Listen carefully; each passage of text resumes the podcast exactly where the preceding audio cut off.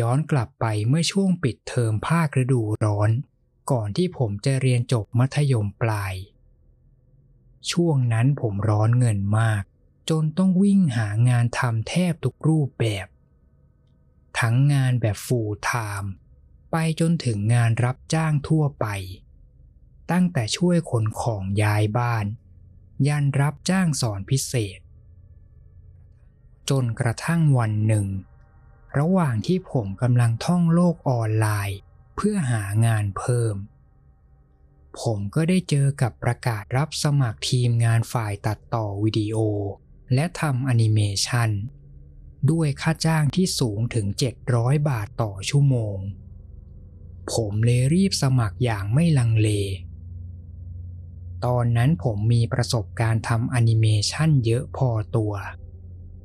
และผมกับเพื่อนๆ เราทำโปรเจกต์ออกแบบวิดีโอเกมแนวอินดี้มาได้เป็นปีแล้ว และผมคิดว่า ฝีมือการตัดต่อวิดีโอของผมก็ถือว่าใช้ได้ทีเดียว แถมผมเองก็มีช่อง YouTube ของตัวเองด้วย ผมคิดว่าพวกคุณอาจจะเคยได้ยินชื่อช่องของผม หรือเคยเห็นวิดีโอจากช่องของผมผ่านตามาบ้าง แต่ผมขออนุญาตไม่บอกนะครับ ว่าชื่อช่องของผมคืออะไร เพื่อความปลอดภัย หลังจากที่ผมได้เข้าทำงานที่สมัครไว้ ผมก็ต้องเจอกับเรื่องแปลกๆ ชนิดที่ว่าผมเองก็คาดไม่ถึง บริษัทที่นี่ไม่เหมือนกับบริษัทแห่งไหนที่ผมเคยได้ยินมาก่อน พนักงานทุกคน จะมีคีย์การ์ดที่ใช้สำหรับปลดล็อกประตูภายในบริษัท ซึ่งพนักงานแต่ละตำแหน่งจะสามารถปลดล็อกจำนวนประตูได้ต่างกัน เริ่มจากตำแหน่งที่ต่ำที่สุด ตำแหน่งหน้าที่ของผม ผมจะปลดล็อกได้แค่ประตูหน้าทางเข้าบริษัท กับประตูเข้าห้องออฟฟิศของตัวเอง และประตูห้องประชุม ซึ่งเราจะมีการนัดประชุมทุกสัปดาห์ นอกนั้น ห้องอื่นๆภายในบริษัท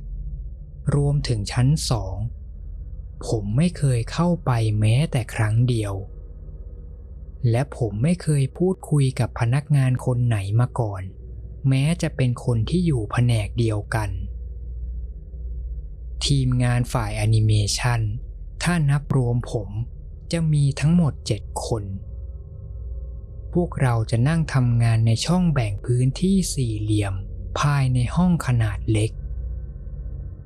หน้าที่ของเราคือตัดต่อวิดีโอการ์ตูนก๊อปเกรดต่ำจากเหล่าตัวการ์ตูนดังที่เด็กๆรู้จักดี เช่นสไปเดอร์แมน เอลซ่าจากฟรอเซนสปองบ๊อบ โพนี่ และอีกมากมายหลายตัว พวกเราได้ตัดต่อวิดีโออาทิตย์ละ 1-2 คลิป และมันเป็นงานที่เรียบง่ายมาก เราแค่ออกแบบฉากพื้นหลังกับวัตถุนิดหน่อยภายในคลิปวิดีโอ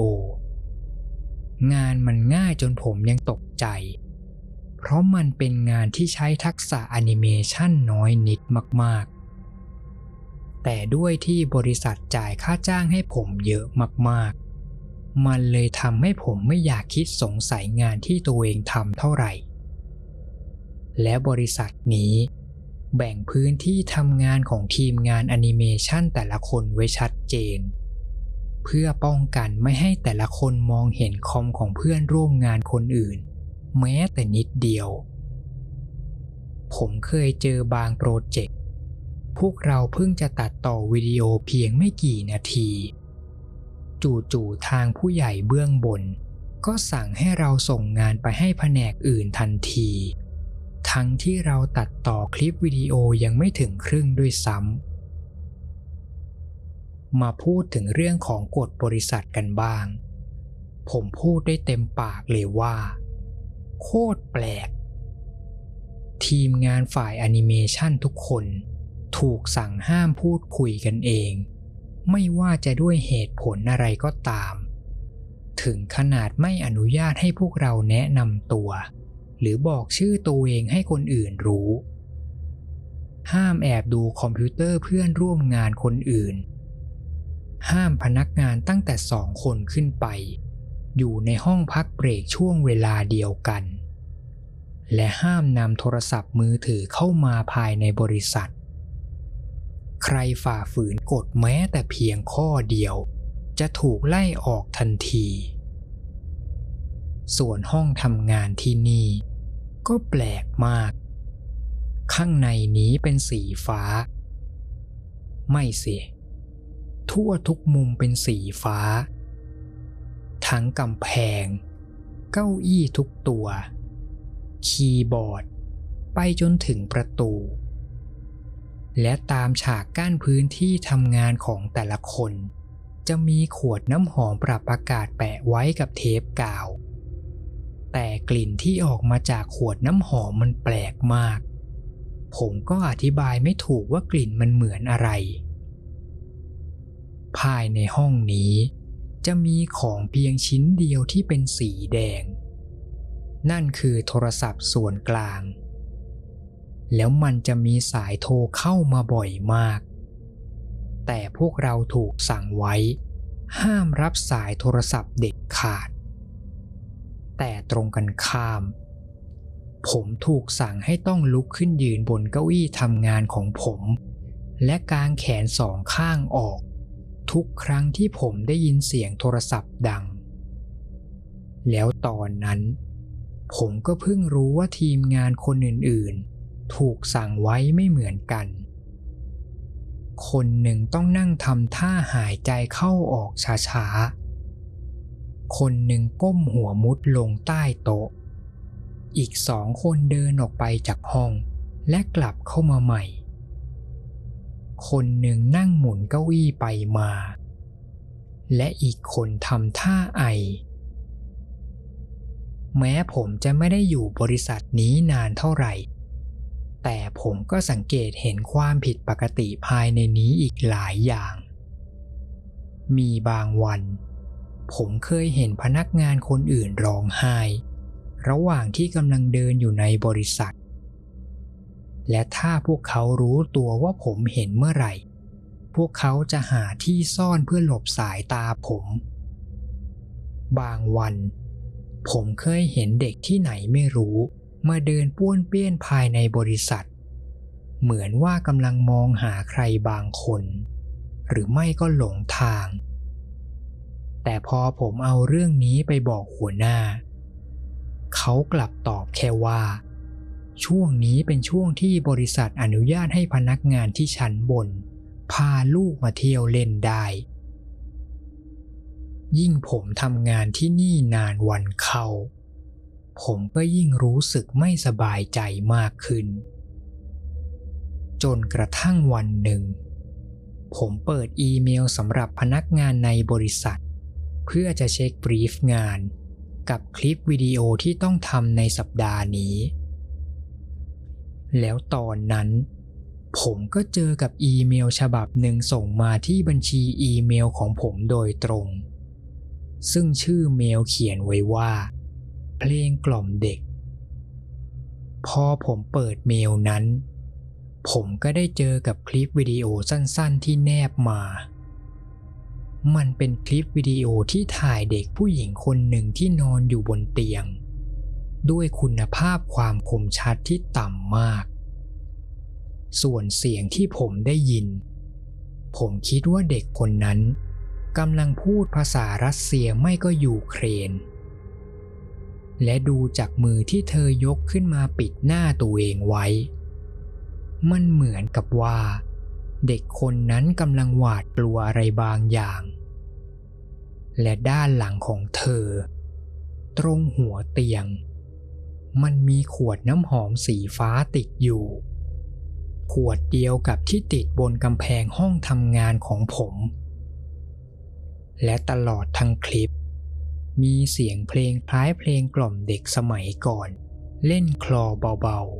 ๆ พอผมเช็คชื่อคนที่ส่งอีเมลฉบับนี้ ผมก็เจอว่า มันส่งมาจากพนักงานในบริษัท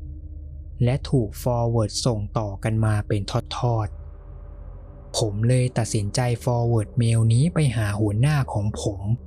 และถามว่าอีเมลฉบับนี้มันคืออะไร เพียงแป๊บเดียว เขาก็ตอบเมลผมกลับมา เขาบอกว่ามันเป็นแค่คลิปแกล้งกันขำๆของพวกผู้ใหญ่ในบริษัท และบังเอิญมีบางคนกดส่งเมลผิด และเขาก็ทิ้งท้ายโดยการบอกให้ผมลืมสิ่งที่เห็นไปซะ พร้อมกับชื่นชมด้วยว่า ผมทำงานได้ดีมาก อีกไม่นาน ผมจะได้รับพิจารณาขึ้นค่าจ้างแน่นอน ค่าจ้าง 700 บาทต่อชั่วโมง ผมก็ว่าเยอะแล้ว นี่ยังเพิ่มให้มากกว่านี้อีก ได้ยินแค่นั้น สมองของผมก็ลบความสงสัยทิ้งแทบจะทันที แต่พอผ่านไปเพียงไม่กี่วันผมกลับมาทำงานที่บริษัทตามเดิม หลังจากผ่านช่วงเทศกาลหยุดยาว แล้วผมก็ได้เจอกับอีเมลลึกลับฉบับใหม่ส่งมาที่อีเมลของผม กับชื่อที่จั่วหัวว่า กล้าไว้ เจ้าสไปดีตอนนั้นผมลังเลว่าควรจะเปิดดูดีไหม เฮ้ย ถ้าย้อนเวลาได้ ตอนนั้นผมไม่เปิดมันแน่นอน ภายในอีเมล แนบลิงก์เว็บไซต์หนึ่ง ซึ่งเป็นภาษารัสเซีย พอผมคลิกลิงก์นั้น ผมก็ได้เจอกับคลิปวิดีโอที่ถ่ายภาพเด็กจริงๆ คนหนึ่ง ที่อยู่ในชุดสไปเดอร์แมน ผมคิดว่าเด็กน่าจะอายุประมาณ 4-5 ขวบ เด็กผู้ชายคนนั้น นั่งอยู่ในห้องที่น่าจะเป็นเหมือนห้องนอนเด็ก โดยที่เขายังสวมหน้ากากสไปเดอร์แมน แต่ชุดของเขาถูกถลกเปิดออก เด็กอยู่ในอาการกลัวอย่างมาก ทั้งกรีดและร้องไห้ ในขณะที่ผู้ใหญ่คนหนึ่ง ซึ่งเป็นผู้ชายใน costume เดอะฮัลค์กำลังใช้เข็มฉีดยาขนาดใหญ่สามเข็ม ฉีดไปตามร่างกายของเด็ก และในช่วงเวลาเดียวกัน ผมเห็นมือของผู้ใหญ่อีกคนหนึ่ง ที่ยื่นเข้ามาในเฟรม และกำลังเอาตุ๊กตาสัตว์ตีไปที่หัวของเด็ก โดยที่คนที่สวมชุด The Hulk ยังคงฉีดยาไปด้วย ยิ่งทำให้เด็กร้องไห้หนักกว่าเดิม พอถึงช่วงท้ายคลิป เด็กลงไปนอนตัวสั่น เหมือนร่างกายกำลังช็อก กับผู้ใหญ่ในชุด costume The Hulk ที่กระโดดโลดเต้นรอบตัวเด็กไปมา โดยที่มีเพลงเด็กโทนสดใส ดังประกอบไปด้วย จนกระทั่ง คลิปจบลงไปทั้งอย่างนั้น สิ่งที่ผมเห็นทั้งหมด ผมมั่นใจมาก นี่มันไม่ใช่แค่การแสดง ภายในเข็มฉีดยาพวกนั้น ต้องมีสารอะไรบางอย่าง รวมถึงอาการหวาดผวาของเด็ก มันเป็นของจริงแน่นอน ผมรีบอีเมลไปถามหัวหน้าของผมอีกครั้ง พร้อมกับขอให้เขาอธิบายมาตรงๆ แต่ครั้งนี้ ผมรอนานเป็นชั่วโมงแล้ว แต่ก็ยังไม่มีข้อความตอบกลับมาแม้แต่นิดเดียว ทั้งที่ปกติ หัวหน้าของผมจะตอบอีเมลเร็วมาก อย่างช้าสุดไม่เกิน 5 นาที นั่นเลยทำให้ผมตัดสินใจลุกออกจากโต๊ะทำงาน และพุ่งออกจากห้องออฟฟิศแผนกตัวเองอย่างรวดเร็ว ผมเดินตรงปรีมาที่ห้องประชุม แล้วตอนนั้นผมได้ยินเสียงหัวหน้าของผมดังออกมาจากด้านหลังประตู กับเสียงคนอีกจำนวนหนึ่ง ตอนนั้นผมกำลังเดือดขั้นสุด จนไม่คิดสนใจแล้วว่า สิ่งที่ผมทำจะเสียมารยาทขนาดไหน ผมใช้คีย์การ์ดตัวเองปลดล็อก ก่อนจะเปิดประตูกระแทกเข้าไปสุดแรง ภายในห้องประชุมปิดไฟมืด แต่ผมยังพอมองเห็นคนที่นั่งอยู่ที่โต๊ะ ซึ่งน่าจะมีประมาณ 15 คน พวกเขาทั้งหมดใส่ชุดภูมิฐาน ดูมีตำแหน่งสูงกว่าผม ผมเลยรู้ได้ทันที ว่าคนพวกนี้คือพวกพนักงานที่ทำงานอยู่ชั้นบน และตรงหน้าจอขนาดใหญ่กลางห้อง ถึงแม้ตัวผมจะอยู่ไกลจากหน้าจอ จนมองเห็นภาพไม่ชัด แต่ผมได้ยินเสียงชัดเจน พวกเขากำลังดูคลิปวิดีโอ คลิปเดียวกับที่ผมเพิ่งดูไป พนักงานบางคนกำลังสูบบุหรี่ ระหว่างดูไปด้วย เหมือนกับว่าเขากำลังเพลิดเพลินกับการดูวิดีโอ และผมเห็นโทรศัพท์เครื่องหนึ่ง ที่ตั้งอยู่กลางโต๊ะห้องประชุม ซึ่งมีเสียงใครบางคนกำลังพูดภาษารัสเซียไปด้วย จนเสียงดังก้องไปทั่วทั้งห้อง และผมเห็นผู้ชายอีกคนหนึ่งในนั้น พูดตอบกลับสายในโทรศัพท์ด้วยภาษารัสเซียเช่นกัน หลังจากเหตุการณ์นั้น ผมก็รีบหนีกลับบ้านทันที ผมกลัวเกินกว่าจะกลับไปทำงานที่นั่น พอมาถึงบ้าน ผมก็เจอสาย missed call จากหัวหน้าที่โทรเข้ามาที่มือถือของผม กับข้อความเสียงที่เขาบอกว่า ทางบริษัทไล่ผมออกแล้ว โดยเขาอ้างว่า project แอนิเมชันทั้งหมดเสร็จสมบูรณ์เรียบร้อย และไม่มีความจำเป็นที่บริษัทต้องจ้างทีมงานฝ่ายแอนิเมชันต่อ แต่ผมไม่อยากจะสนใจแล้วเจอแบบนั้นไป ใครจะอยากกลับไปทำงานต่อ หลังจากนั้นตลอดช่วง summer ผมก็กลับมาทำงานรับจ้างรายวันเหมือนเดิม โดยที่ต้องพยายามลบความจำหลอนๆ ที่ผมเจอจากไอ้บริษัทนั้น แต่ความสยองขวัญมันยังไม่จบแค่นี้ และมันยิ่งแย่ลงกว่าเดิม ไม่กี่สัปดาห์ต่อมา ผมแวะไปเยี่ยมพี่ชายของผมและแฟนของเขาที่แคลิฟอร์เนีย ตอนนั้นหลานสาวของผม เคทีอายุครบห้าขวบแล้ว ถึงหลานอายุแค่นี้ แต่ดูมีอนาคตกว่าผมซะอีก เพราะเธอมี iPad ของตัวเองแล้ว แถมยังเล่นเก่งถึงขนาดถ่ายรูปเซลฟี่ หรือไม่ก็ถ่ายรูปวิวมาอวดให้ผมดูเยอะแยะมาก และยังกดเข้าดู Netflix กับ YouTube เป็นประจำได้เอง จนมาถึงคืนหนึ่ง ในช่วงระหว่างที่ผมอยู่ค้างคืนที่บ้านพี่ชาย ผมกับพี่กำลังนั่งดูหนังฮอบบิทบนโซฟาห้องนั่งเล่น ส่วนเคทีก็นอนเล่นอยู่บนพื้นใกล้ๆ โดยที่เธอกำลังดูการ์ตูนใน iPad ไปด้วย แต่พอผมชะโงกหน้าไปมอง และกำลังจะถามว่าเธอดูอะไรอยู่ ผมก็ต้องถึงกับสะดุ้ง วินาทีแรกที่ผมเห็นภาพตัวการ์ตูนก๊อปเกรดห่วยๆบนหน้าจอ iPad ผมก็รู้คำตอบทันที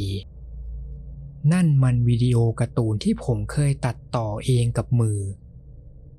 ผมจำเครื่องโทรศัพท์บ้านสีแดงได้ดี เพราะผมออกแบบมันให้เหมือนกับโทรศัพท์ที่ตั้งอยู่ในห้องทำงานเก่า ผมจำขวดแก้วที่ตัวการ์ตูนกำลังยกดื่มได้ และผมจำแอนิเมชันปากของตัวการ์ตูนที่ขยับได้ วิดีโอนั่นมันมาจากบริษัทที่ผมเคยทำงานแน่นอน ก่อนหน้านั้น ผมไม่เคยได้ดูคลิปวิดีโอตัวเต็มมาก่อน คลิปที่หลานผมดูอยู่ มีความยาว 5 นาที ในคลิปมีตัวละครเด็กสองตัว ที่อยู่ในชุด costume Elsa และสไปเดอร์แมน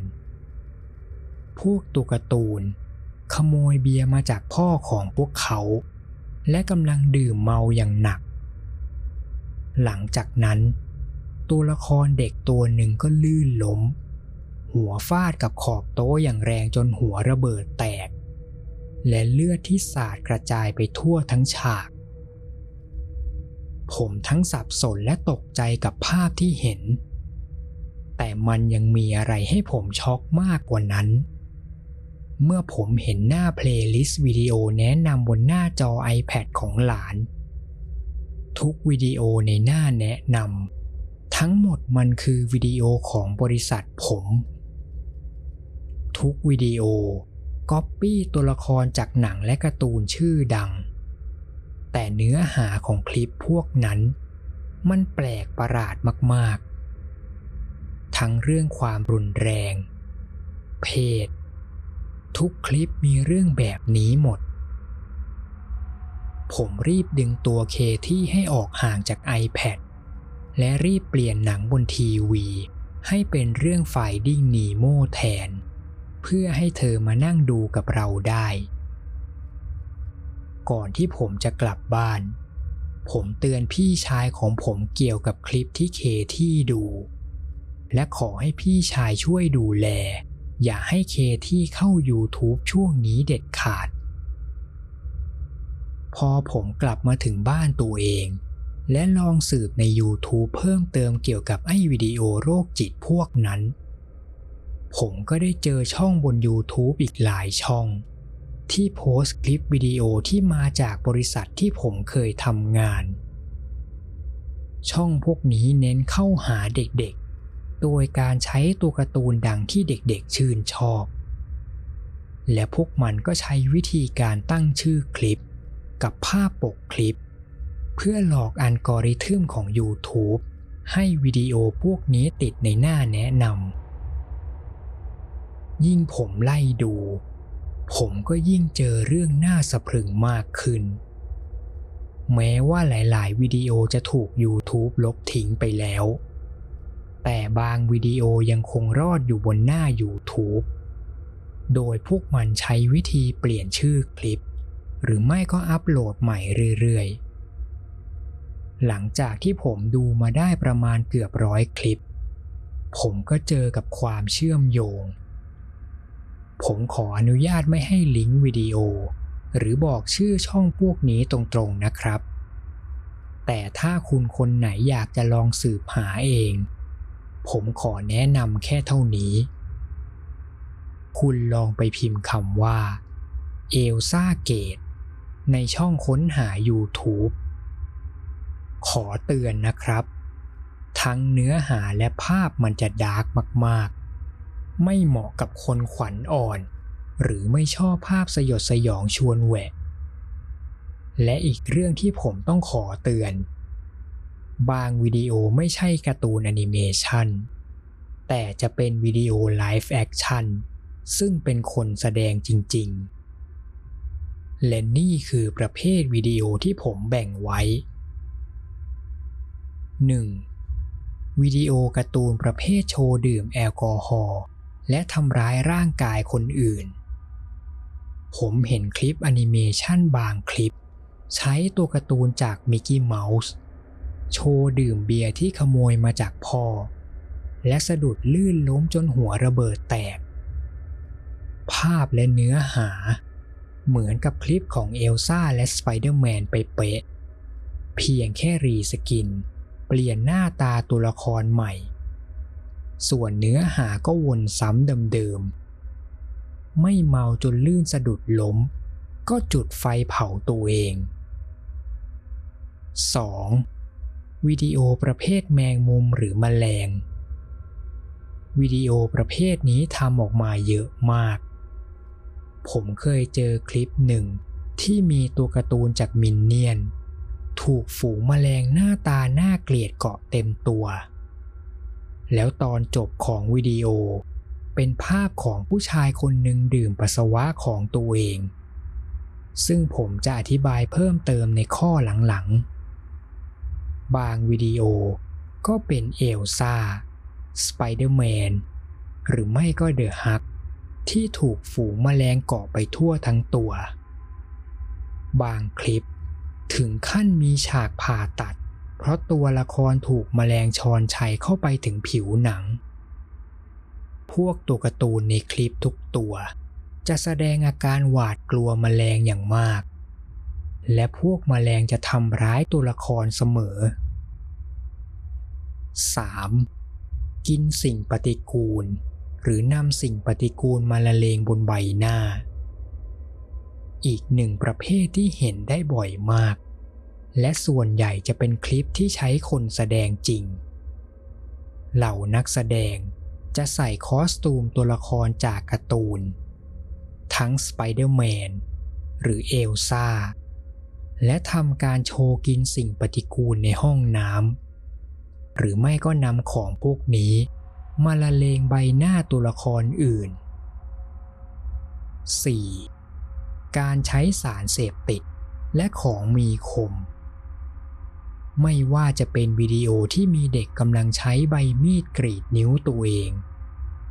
ฉากที่หมอกำลังใช้เข็มฉีดยา แทงลงบนแขนของเด็ก